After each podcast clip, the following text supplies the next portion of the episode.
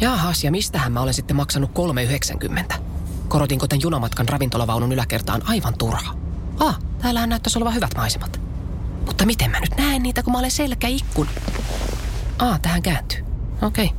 Kokeilemisen arvoisia junamatkoja osoitteesta vr.fi. No seuraavaksi joku väittää, että täällä on pöytiin tarjoilu. Jes, eli tänne oli tilattu lihapullat ja muusi. Jaha, no kiitos. VR. Yhteisellä matkalla. Radio Cityn päivä. Ystävällisin terveisin Mikko Honkanen. Mikä on Akava? Akava on korkeakoulutettujen työmarkkinakeskusjärjestö, johon kuuluu 36 jäsenliittoa. Akavan liittojen jäsenenä on sekä palkansaajia että ammatinharjoittajia ja yrittäjiä, mutta myös opiskelijoita. Ja puheenjohtajana toimii Sture Fjäder. Hän on jättämässä kyllä kuitenkin kautensa kesken tuossa marraskuun puolivälissä pidettävässä liittokokouksessa. Hän kertoi jo elokuussa asettumansa ehdolle eduskuntavaaleihin kokoomuksen listalta. Ja totta kai Fjäder saa täyttä palkkaa Akavasta vuoden loppuun saakka. Kiitos jäsenmaksuistasi. No Helsingin Sanomat uutisoi lauantaina, että tämä Akavan väistyvä puheenjohtaja Sture Fjäder ei suostu pitämään lomiaan, vaikka varapuheenjohtajat vaativat sitä. Jos hän ei pidä käyttämättömiä lomapäiviään, hän voi saada ne työsuhteen päätyttyä sitten rahana. Osa akavalaisista epäilee taustakeskusteluissa, että juuri tähän Fjäder tähtää. Voisiko olla näin? Olemme puheenjohtajistossa edellyttäneet, että hän viettää lomaa ennen marraskuun puolta väliä niin paljon kuin mahdollista, sieltä sanotaan, mutta Fjäder taas sanoi Helsingin Sanomille, ettei hänellä ole aiko mustakaan pitää lomia ennen marraskuun puolta väliä eli kautensa päättymistä. Ja Fjäder kommentoi itse näin. Puheenjohtaja päättää itse, milloin pitää lomansa, ja nyt en pysty, koska olen marraskuun puolivälin saakka kiinni kaiken maailman jutuissa on hyvä, kaiken maailman juttuja tässä nyt on. Kierrän tapaamassa ihmisiä, joiden kanssa olen tehnyt paljon yhteistyötä ja sanon näkemiin. Sekin on yksi oikeuksistani, Fjäder sanoo.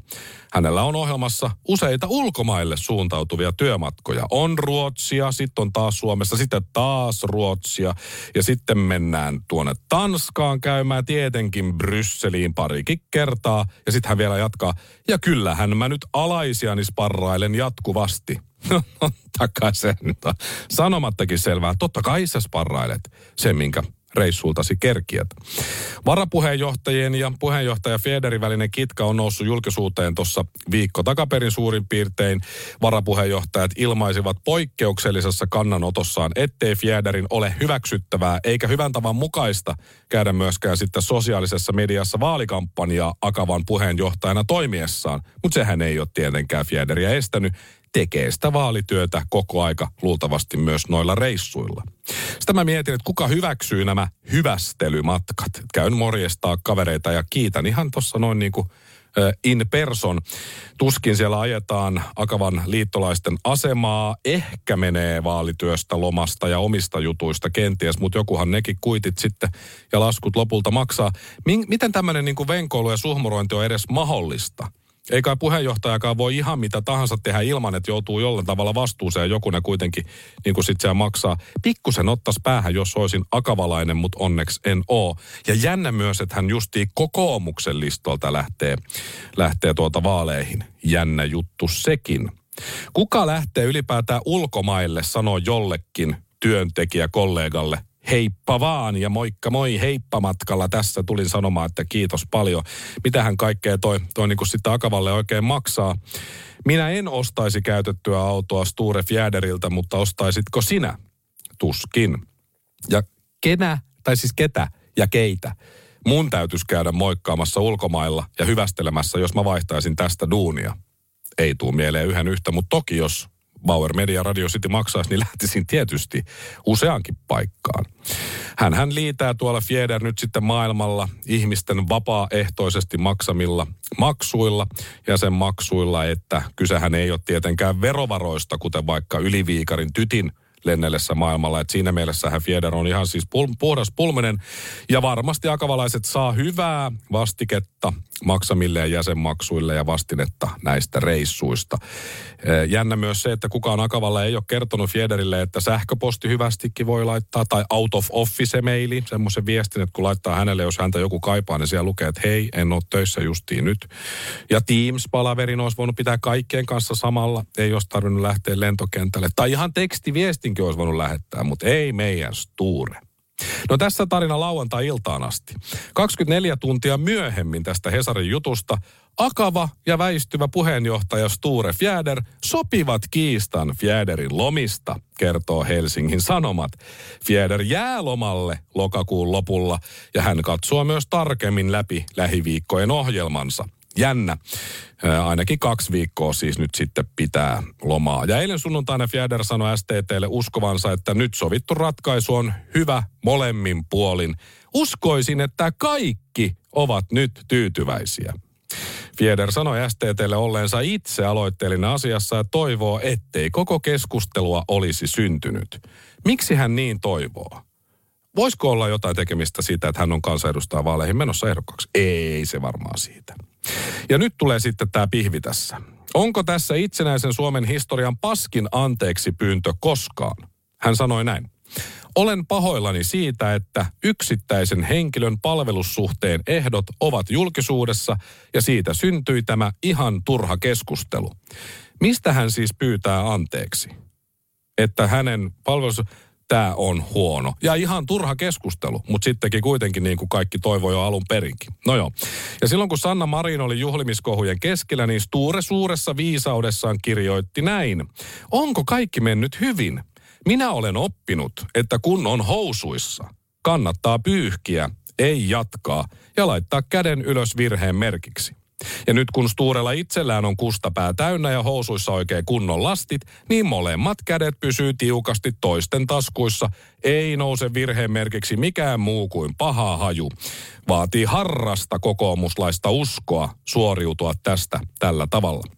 No, toivottavasti Sture Fjäder ei saa yhtään ääntä tulevissa vaaleissa. Sitä mä toivon hartaasti. Ja katsotaanpas nyt tästä hyvät ja rehelliset poliitikot. Generaattorista joku muu ehdokas sinulle. Oho. Niin hyvä kuin rehellinen sarake näyttää tyhjää kaikkien kohdalla. No älä ainakaan Sturea äänestä.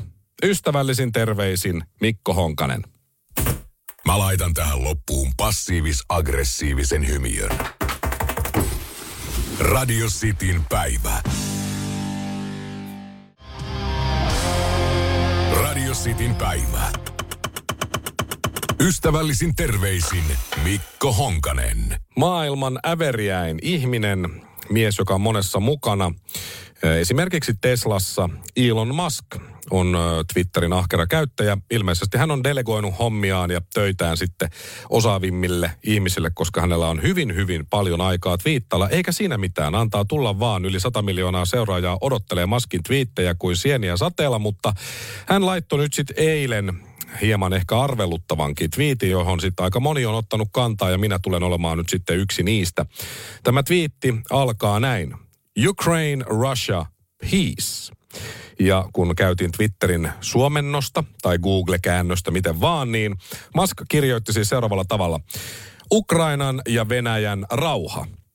Uudelleen liitettyjen alueiden vaalit YK on valvonnassa Venäjä lähtee, jos se on kansan tahto. Siellähän on siis järjestetty nämä epäkansanäänestykset tietyillä alueilla ja jännä, melkein sadan prosentin sitten ääni vyöryillä ja, ja ilmoituksella nämä ukrainalaiset itsenäiset alueet on liitetty Venäjään ja, ja Musk haluaa nyt sitten uudelleen vaalit sinne. No jännä. Ää, Musk jatkaa, Krim muodollisesti osa Venäjää, kuten se on ollut vuodesta 1783. Ja sulkuihin hän laittoi, että Rutschovin virheeseen asti. Eli Musk on sitä mieltä, että Krim, joka on vallattu epärehellisesti vuonna 2014, niin se pitäisi olla osa Venäjää ihan noin niin kuin normisti. Joo. Vesihuolto Krimille taattu ja loppuun Musk vielä laitto Ukraina pysyy neutraalina. Ja, ja sitten siihen, että kyllä tai ei. Tämä oli tämmöinen niin Gallup-juttu. Ja Musk jatko myös, että tämä kaikki, mitä hän tuohon kirjoitti, on luultavasti sitten kuitenkin se lopputulos, joka lopulta tulee. Kysymys on vain siitä, kuinka moni ehtii kuolla ennen kuin näin käy. Että jos heti kävisi näin, niin kukaan ei enää kuolisi. Musk on sitä mieltä ja sitten hän jatkaa vielä, että on myös hyvä huomioida se tosi seikka, vaikkakin se on epätodennäköistä, että tästä konfliktista saattaa seurata ydinsota. Tällaisia ajatuksia Elon Muskilta, ja tämä on erinomainen esimerkki siitä kaikille, että miten yhdellä ainoalla twiitillä – voit kertoa kokonaiselle maailmalle ja ihmisille ja ehkä vähän alieneillekin, että sulle ei ole minkäänlaista absoluuttista ymmärrystä tai tietoa siitä, mitä tapahtuu Venäjän ja Ukrainan välillä. Et siinä mielessä mallikelpoinen suoritus. Yksi parhaista vastauksista tähän twiittiin oli ukrainalaisen diplomaatin ja lakimiehen Andri Melnykin vastaus. Hän on Saksassa diplomaattina. Hänelläkin aika mukavat seuraajamäärät. Niin hän vastasi lyhyesti ja ytimekkäästi Elonille, että fuck off is my very diplomatic reply to you, Elon Musk. Se oli mun mielestä hieno ja herrasmiesmäinen teko toi. Samoin tällainen hyväntekeväisyysjärjestö Saint Javelin joka sitten myy tavaroita ja kaikki tuotot menee sitten Ukrainan hyväksi, niin kirjoitti, että juu, juu, Ukrainan ja Venäjän rauha voisi tehdä myös niin, että että kaikki Venäjän aseet asevoimilta otetaan pois ja tehdään sellainen laki, että Venäjä ei saa valmistaa minkäänlaisia aseita seuraavaan 30 vuoteen. Elon Musk lähetetään myös avaruuteen ladalla ja kaikki tuotot Teslan myynnistä menee Ukrainan hyväksi, kun siellä uudelleen rakennetaan koulut ja sairaalat ja niin edelleen tämä Saint Javelinin vastaus oli mun mielestä paljon, paljon parempi. Ja niin oli myös monen muun. Pitää miettiä tätä Maskin logiikkaa tässä. Onko hänellä oma lehmä ojassa? Luultavasti. Onko hänellä jotain bisneksiä Venäjällä, jotka nyt sitten kusee pakotteiden ja muiden ansiosta? Luultavasti. Koska jos samaa retoriikkaa käyttää, samaa mentaliteettia ajatusmallia, niin silloinhan Yhdysvaltojen pitäisi olla taas brittiläisen kruunun alla, kuten se oli ennen vuotta 1776. Texas ja Nevada pitäisi antaa takaisin Meksikolle, kuten ne olivat 1845 vielä. Ja ennen kaikkea niin kaikkien valkoisten ihmisten varsinkin pitäisi poistua Amerikasta kokonaan, mennä takaisin Eurooppaan, mistä alun perin lähtivätkin, ja jättää sitten Amerikka intiaaneille. Mutta tähän tuskin kukaan nyt sitten suostuu, varsinkaan Elon Musk. Mitä tämä Muskin ulostulo sitten aiheutti Teslan osakkeelle, ainakin osittain? No pientä pudotusta. Arvo laski 22 dollaria ja yhteensä melkein 8,5 prosenttia. Toki tässä voi olla muitakin syitä, mutta oliko tämä sittenkin bisnesliike Muskilta? Haluaako hän ostaa osakkeitaan takaisin halvemmalla? Kyllähän hän tarvitsee rahaa, eihän siellä ole kuin nettovarillisuutta se 250 miljardia dollaria. Musk on monessa mielessä ja monelle ja tiettyjen aika kapeidenkin niin kuin alojen suhteen hän on Nero. Pakkohan se on myöntää. Mutta jälleen kerran hän todisti sen, että Nerokin voi olla tyhmä. Ystävällisin terveisin Mikko Honkanen. Noin. Passiivis-aggressiivinen hymiö. Radio Cityn päivä. Tää hyvältä näyttää. Tiedät sen itse. Hyvältä näyttää. Sensaatiomainen valikoima. Sensaatiomaiseen hintaan. Bauhausin sensaatiopäiviltä. Sensaatiomaista. Bauhaus. Tää hyvältä näyttää. Bluestep Bank on uudenlainen asuntolainapankki. Näemme asiakkaiden erilaisissa taustoissa mahdollisuuksia, emme ongelmia. Meillä voi todella saada asuntolainan juuri sellaisena kuin olet. Bluestep Bank, tervetuloa sellaisena kuin olet. Jaahas, ja mistähän mä olen sitten maksanut 3,90?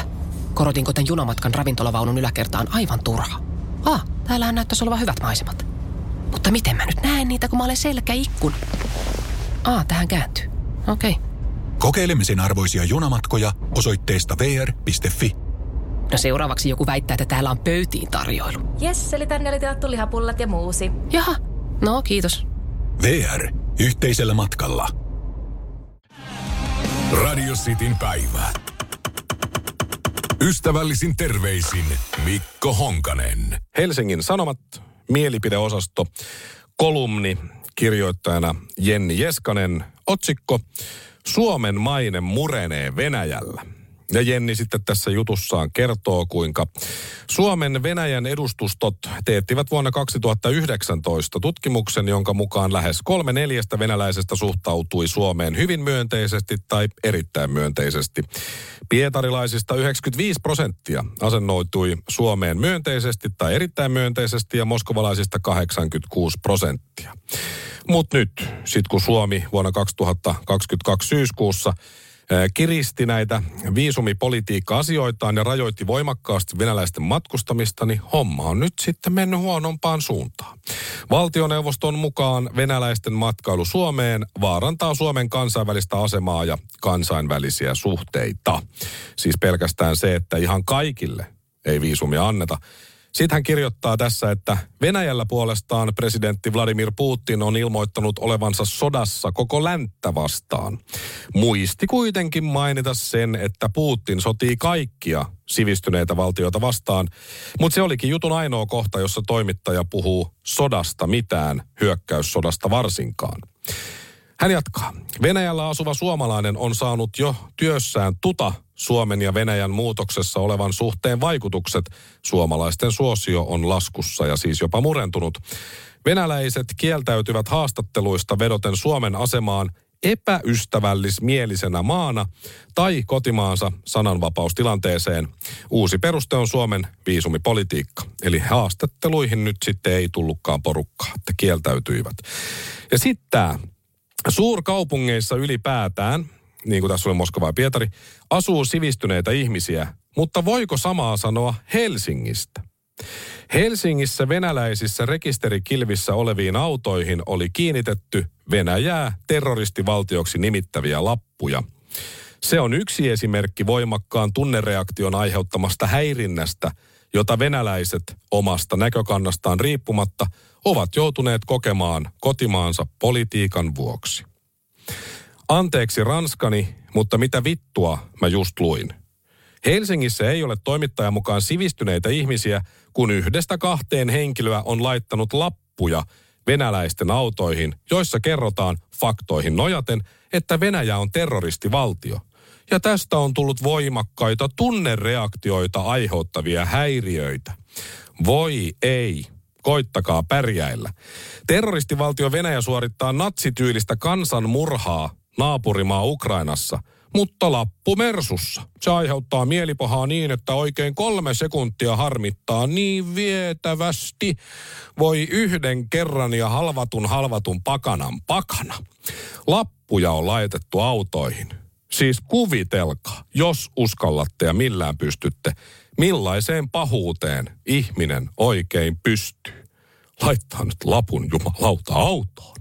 Se lappu häiritsee enemmän kuin sukulaiskansan murhaaminen. Kyllä nyt kymmenen venäläistä on joutunut väärinteon kohteeksi ja toimittaja on oikeassa. Venäjä on tässä se uhri. Valtaosa siis kansasta on Putinin raukkamaisen hyökkäyssodan puolella ja ovat nyt suuttuneet, varsinkin Suomelle – kun eivät pääse lomailemaan satanistiseen länteen. Samalla kun murhaminen jatkuu ja lisää tykiruokaa lähetetään tuhansittain koko ajan lisää. Hyvin erikoinen lähestymiskulma asiaan Helsingin Sanomien kaltaiselta medialta. Toimittaja kolumnisti voi toki olla mitä mieltä haluaa, mutta on väärässä, eikä kaikkea tarvitsisi julkaista. YYA eli yhdessä yhdessä aina sopimus, niin se meni jo.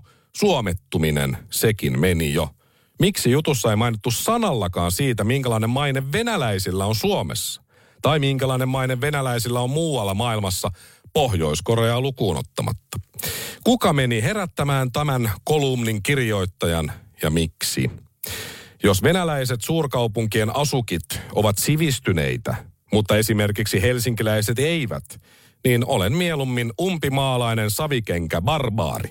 Ystävällisin terveisin Mikko Honkanen. Ja tähän perään passiivis-aggressiivinen hymiö. Radio Cityn päivä. Radio Cityn päivä. Ystävällisin terveisin Mikko Honkanen. Tänään aamulla avasin koneen jossakin kohtaa, siis työkoneen ja kattelin siinä sähköpostit läpi. Ja rupesin tekemään töitä ja valmistautumaan vähän lähetykseen. Ja sitten huomasin jossain kohtaa siinä, kun piirtelin paperille kuvioita, että kolmea minuuttia yli yhdeksän tuli sähköposti tiedotteen muodossa. Ja sitten mä luin tiedotetta alkuun. Okei, tämä ja tämä lähtee uransa ensimmäiselle konserttisalikiertueelle keväällä. Ja just kun mä olin painamassa delete-nappia, niin mä katsoin, että hetkinen, Kake Randeliin lähtee uransa ensimmäiselle konserttisalikiertueelle nyt keväällä sitten, tai tulevana keväänä. Sitten mä mietin, että okei, mä painanutkaan sitä deleteä. Sitten mä mietin, että Kake Randeliin, siis tiedän kyllä, kuka Kake on. Aika vähän tunne hänen musiikkia. Ja sitten mietin, että eikö se ole laulanut jumalauta jo ainakin 50-luvulta asti. Ja miten se nyt lähtee uransa ekalle konserttisalikiertueelle just sit ensi vuoden alussa. Tiedote jatkuu niin, että suomalaisen kevyen musiikin suursuosikki Kake Randeliin, eka kertana näin, koko kansan tuntema laulaja käynnistää 14 konsertin kiertueensa Hyvinkää salista ensimmäinen maaliskuuta. Koko kansa varmaan tietää Kake Randeliinin. Siitä mä oon samaa mieltä tämän tiedotteen kanssa, mutta mun oli hirveän vaikea. Jopa mahdoton miettiä yhtään Kake Randeliinin biisiä. Se osoittakoon vaan mun omaa sivistymättömyyttä. Että mä en tiedä, että Kakehan on ollut iso kaveri tässä maassa jo pitkään. Tämä kaikki hitit konserttikiertue päättyy sitten maaliskuun 19 päivä ja kiertää monet kaupungit. Ja Kake sanoi itse, että hän lähtee innolla vetämään kiertoelle – jossa kuullaan kaikki hitit. Siitä nimi kaikki hitit. Ja sitten ne hitit. Yli 20 albumia on julkaistu. Osa, jos kokoelmat laskee mukaan, niin tuommoinen 24 levyä suurin piirtein. Ja Nasta Pimu, Tarja, Avaa Hakas, Jannu Huoleton, Tilipäivä koittaa, Kielletyt tunteet. Siinä ne hitit on ja hän on siis 70-luvulla aloittanut tämän, tämän uransa jo ja on pop yhäkin, tiedote jatkaa. Ei tullut noista hiteistä nyt mulle mieleen siis yhtäkään niin, että osaisin laulaa pätkän edes tai tietäisin, mitä niissä sanotaan. Nasta Pimu, Jannu Huoleton, kielletyt tunteet kyllä kuulostaa sillä tutulta, mutta siis Kaken neljä ensimmäistä albumia myi kultaa Suomessa ja muutama albumi myi sitten ihan timanttimyyntirajan yli. Et 80-luvulla varsinkin Kake oli, oli kovaa valuuttaa, jotu piti ihan Wikipediasta katsoa, että hän on 67-vuotias ja Kertokoon se jotain Kaken uran alusta siitä 80-luvulta. 81 tuli tuo eka levy ja 85 tuli sitten toi viides levy, niin ensimmäisen levyn nimi oli Kake Randelin. Neljännen albumin nimi oli Kake ja viidennen albumin nimi oli uudelleen Kake Randeliin. Ja sitten mä mietin, miten tämä on niinku mahdollista, että miten vast nyt? Miten vast nyt voi olla ensimmäinen konserttisali kertoa, onhan hän nyt keikolla Herra Jumala käynyt, kun on aktiivisena ollut vuodesta 79, 43 siis vuotta on tuolla painanut menemään. Niin sitten mä tajusin, kun mä katsoin, että minkä nimisiä levyjä hän on tehnyt. Niin 89 on tullut albumi, jonka nimi on Pakko painaa pitkää päivää. Ja sitten mä muistin, että ai niin joo. JVG, Jare ja Villegalle, nehän teki tämän Amatimies-kappaleensa juuri tänä vuonna keväällä. Ja siinähän sämplätään ja lainataan tätä Kake Randelinin klassikkoa justiin pakko painaa pitkää päivää. Siinähän se on siinä kertsissä. Jos oot ollut missä ostoskeskuksessa tai ää, radion lähettyvillä sille, että et ole itse valinnut kanavaa, niin varmasti olet biisin kuullut. Niin voiko olla niin, ja ei tähän muita syitä mun mielestä oo, kuin se, että kyllä, JVG on nostanut Kake Randelinin jälleen kansakunnan kaapin päälle. Sillä vaan, että siinä on pieni pätkä, pakko painaa pitkää päivää, siinä niiden biisissä. Niin tämähän on vallottavan upea juttu. Että tämmöinen nykyajan tämän vuoden ja varmaan kymmenen vuotta tästä taaksepäinkin melkein, niin Suomen suosituimpia bändejä lainaa vanhan kunnon ketun, eli Kaken biisiä, ja sitten nostaa Kaken taas kerran pinnalle ja konserttisalikiertoille. Tämähän on siis vallottava hyvä juttu.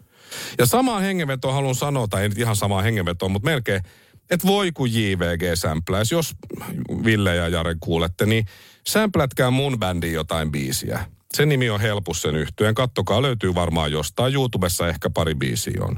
Niin sämplätkää jotakin mun biisiä, please. Pääsis taas keikoille 13 vuoden tauon jälkeen. Ois kiva. Voi mennä vaikka kake lämpäriksi. Ystävällisin terveisin Mikko Honkanen. Mä laitan tähän loppuun passiivis-aggressiivisen hymiön. Radio Cityn päivä. Radio Cityn päivä. Ystävällisin terveisin Mikko Honkanen. Käytetäänpä nyt hetki pohtien tämän päivän syntymäpäiväsankaria Vladimir Putinia. Entinen KGB-agentti nousi johtamaan Venäjän federaation turvallisuuspalvelua ja siitä nopeasti sitten pinta-alaltaan maailman suurimman valtion presidentiksi. Sen jälkeen kannatus onkin ollut yli 100 prosenttia, mikäli on luottaminen venäläisten itsensä tekemiin tutkimuksiin ja kallupeihin, ja miksi ei olisi. Tämä yhtenäisen Venäjä-puolueen puheenjohtaja onkin yhdistänyt kansansa tavalla, joihin vain harva on aiemmin pystynyt. Ja vielä tämän vuoden alussa tämä suuri johtaja ja mestaristrategikko vietti aikaansa mitä upeimmissa paikoissa, liikkuen mitä upeimmilla jahdeilla, hymyillen, sillä tilillä oli miljardeja, jotka toki oli nyhdetty kansalaisten selkänahasta rikollisin ja korruptoitunein keinoin. Oli olympialaiset, oli jalkapallon EM-kisat, oli Formula 1. Venäläiset pärjäsivät melkein lajissa kuin lajissa urheilumaailman huipulla ja samalla sai itse istua ja vaikuttaa maailman päätösvaltaisimmissa pöydissä muiden maiden johtajien kanssa. No sitten helmikuussa tuli ryssittyä kaikki kaikki. Muutaman päivän erikoisoperaatio venyy venymistään, tuhansia on kuollut ja taas tuhansia lähetetään kuolemaan. Ukraina kiinnostikin länsimaita, eikä hänen annettu enää tehdä siellä mitä haluaa. Nyt osa venäläisistäkin näkee, että hän ja hänen armeijansa on murhanhimoinen, verta ja tuhoa rakastava barbaarilauma, joka epäinhimillisyydellään on vain lopulta tehnyt itsestään huonon vitsin. Putin on kansainvälinen hylkiö, persona non grata, joka ei saa ystävyyttä, yhteistyötä eikä edes avun antoa Pohjois-Koreasta, ei Kiinasta, ei Kasakstanista, saati sitten Iranista. Valko-Venäjällä hänellä on sentään yksi ystävä, tai ehkä enemmänkin toveri. Ja tänään, kun Putin täyttää 70 vuotta, menee juhlinta pilalle. Sillä hän joutuu koko ajan vilkuilemaan astronomisen pitkän pöytänsä päästä, alkaako tänään armeijan upseereiden kapina, tuleeko kansannousu, kuka yrittää murhata vuorostaan hänet ja miten, vai tuleeko vihdoin joku, joka vie hänet Haagiin vastaamaan teoistaan. Miksi Putin ei väistynyt huojuvalta palliltaan jo aikoja sitten ja elänyt aurinkoisessa piilopaikassaan kaukana Siperiasta, pelaillen välillä kasinolla ja syöden ja juoden huoletta? No tietenkin siksi, että silloin Putinin avokätisyydestä hyötyneet oligarkit olisivat hoitaneet hänet päiviltä itse, kun rahahanat olisi mennyt kiinni. No pakotteiden takia oligarkeilla on nyt just ollut muutakin tekemistä, joten eivät ole vielä ehtineet Putinin kimppuun. Kun olet itse ympäröinyt itsesi rikollisilla, varkailla, korruptoituneilla ja murhamiehillä, niin kyllä siinä vainoharhaiset silmät pyörii joka suuntaan niin kuin hedelmäpelissä. Syntymäpäivien kunniaksi myös kolme suomalaista aikovat tänään juhlia. Dosentti Juhan Beckman, Mitä vittua Anus Putkonen ja valta kuuluu Kremlille Ano Turtiainen eivät kuitenkaan uskalla juoda teetä – eivätkä mene ikkunoiden lähelle, varsinkaan jos ikkuna on auki. Hekin saavat mulkoilla ympärilleen jatkuvasti. Vladimir Putin halusi jäädä historiaan johtajana, joka palautti keisarillisen Venäjän suuruuden. Hänet tullaan kuitenkin muistamaan diktaattorina, joka teki valtiostaan aiempaa surkean Neuvostoliiton, upotti armeijansa Ukrainan suohon, sai naapurimaansa liittymään NATOon tai Euroopan unioniin, yhdisti koko lännen Venäjää vastaan, murensi talouden ja sitä myöten koko valtionsa. Mutta kukapa meistä ei nyt joskus mokaisi. Oikein ikävää 70-vuotispäivää. Tänään saattaa olla viimeinen tanssisi. Ystävällisin terveisin Mikko Honkanen. Noin. Passiivis-aggressiivinen hymiö. Radio Cityn päivä. Asunnon omistaja, tiesitkö, että Bluestep Bankilta voit saada asuntovakuudellista lainaa? Jos sinulla on korkeakorkoisia luottoja, kokeile voitko säästää kilpailuttamalla ne asuntovakuudellisella lainalla. Blue Step Bank. Tervetuloa sellaisena kuin olet. No niin, tässä sitä nyt sitten ollaan. Autossa olisi kyllä ollut rauhallisempaa. Ai, sori, tämä ekstra luokka olikin hiljainen tila. No maksoi varmaan maltaita tällaisesta hubi. Ai eihän tämä lipun korotus ollut kuin seitsemän euroa. Ja kahvikin kuuluu hintaan. No nämä penkit ei ainakaan voi vetää vertoja oman auton nahkaverhoon. Onpa mukavat. Kokeilemisen arvoisia junamatkoja osoitteesta vr.fi. No läppäriä ei ainakaan saa ladattua, jos tässä nyt ihminen haluaisi töitä tehdä. Ei kun, jaa, tossa on, no niin. VR. Yhteisellä matkalla.